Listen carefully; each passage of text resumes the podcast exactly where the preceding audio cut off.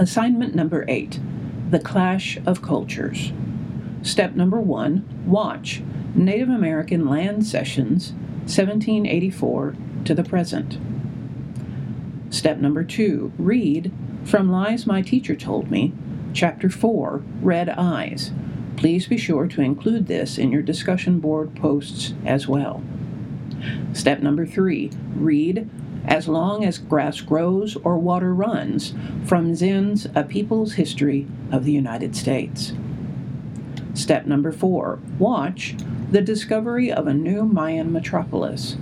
Please watch the following C N N report over the current ongoing archaeological discoveries being made in the Americas.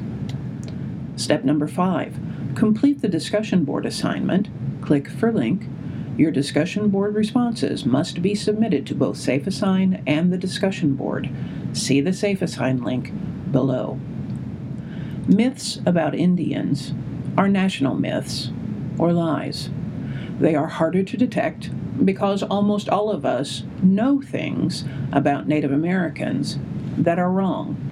So it's harder for us, especially for non-Indians, to step outside our education and culture and realize when we are making the same kinds of mistakes. This is particularly true because we have a national myth that we might even call an archetype, the archetype of progress. It tells us that the U S started out great and that we've been getting better in every way ever since. I really do believe that is the underlying myth that provides the basic storyline of American history as it is taught in most K twelve schools, and certainly as taught in the textbooks that are presented K twelve. As to myths about American Indians, we started out quite harshly some decades ago. We once taught about the quote-unquote savage Indians. We, that is, everybody non-Indian, but particularly whites, learned that we settled a mostly virgin continent. There were very few Indians, we learned, so we didn't really displace that many people. And the savage Indians were just backward and in the way, so they had no choice but to acquiesce to the progressive new civilization that was being formed here on American soil. So we didn't really do anything wrong. That is, of course, a myth. In the last thirty years, that myth has become much softer, much nicer, if you will. The word savage is rarely applied to Indian people, and sometimes they are not even called primitive, although I think it's sometimes implied.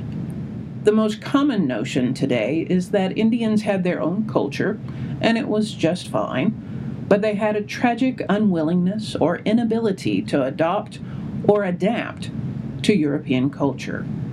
As a result, they fell by the wayside. This is a much nicer story, but it too is a myth. One of the things we do is, with these stereotypes and myths, is put them on the landscape. For example, one of my favorite hated places on the landscape, if you can have a favorite hated place, is near Ground Zero in Manhattan. There stands a statue meant to celebrate the Dutch purchase of Manhattan from Native Americans. The Dutchman is wearing a coat. The Native American is almost naked, wearing just a breechcloth and a wonderful feather headdress. The Dutchman is handing twenty-four dollars worth of beads to the Native American. The statue is located at the exact spot where this purchase never took place. What the statue really depicts is a primitive person and a civilized person. When we look at it, that registers at some level, yet we don't notice it because it already fits within our stereotype that Indians were primitive and white folks were civilized. Looking further into the legend, it turns out, of course, that the Dutch purchased the island from the wrong Indians. They bought it from the Canarsie Indians, who lived in Brooklyn, and beads were not involved at all. We should also examine our terminology.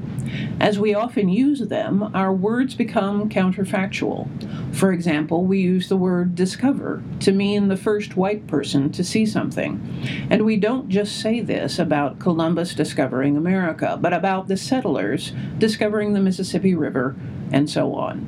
We use the term settler for whites moving westward, and the terms savage or renegade for native people who were already living there and had lived there for centuries. Although part of our problem is terminology, it isn't enough for teachers just to clean up their language. That would be a good start, but it would be even better if they get students to think about these terms, and if they find misuse of terms in a textbook or some other source, that they then write the textbook author or publisher and see if they can get the language changed. Even if the publishers don't do anything, it will engage the students and make everybody smarter. And it could even get the textbooks improved. And fall, with Columbus Day and Thanksgiving, is a terrible time for learning about Native Americans, to learn non-true facts, that is, historically, many well-intentioned teachers have perpetuated lies and myths regarding these two events as they have been traditionally taught in schools throughout the United States. Today, kids as young as second and third graders are still told these stories. They are the distortions of the conquerors, and they make the Indians look stupid.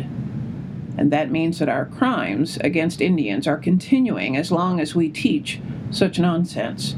This kind of education has a terrible effect on Native children. I have spoken at American Indian reservations from Maine to Washington State, and I've learned that many Native Americans hated history as it was taught to them in school. How history was taught affected them deeply. It affected their self-confidence. It affected their ability to function in our world. It also has a terrible impact on non-Indian people.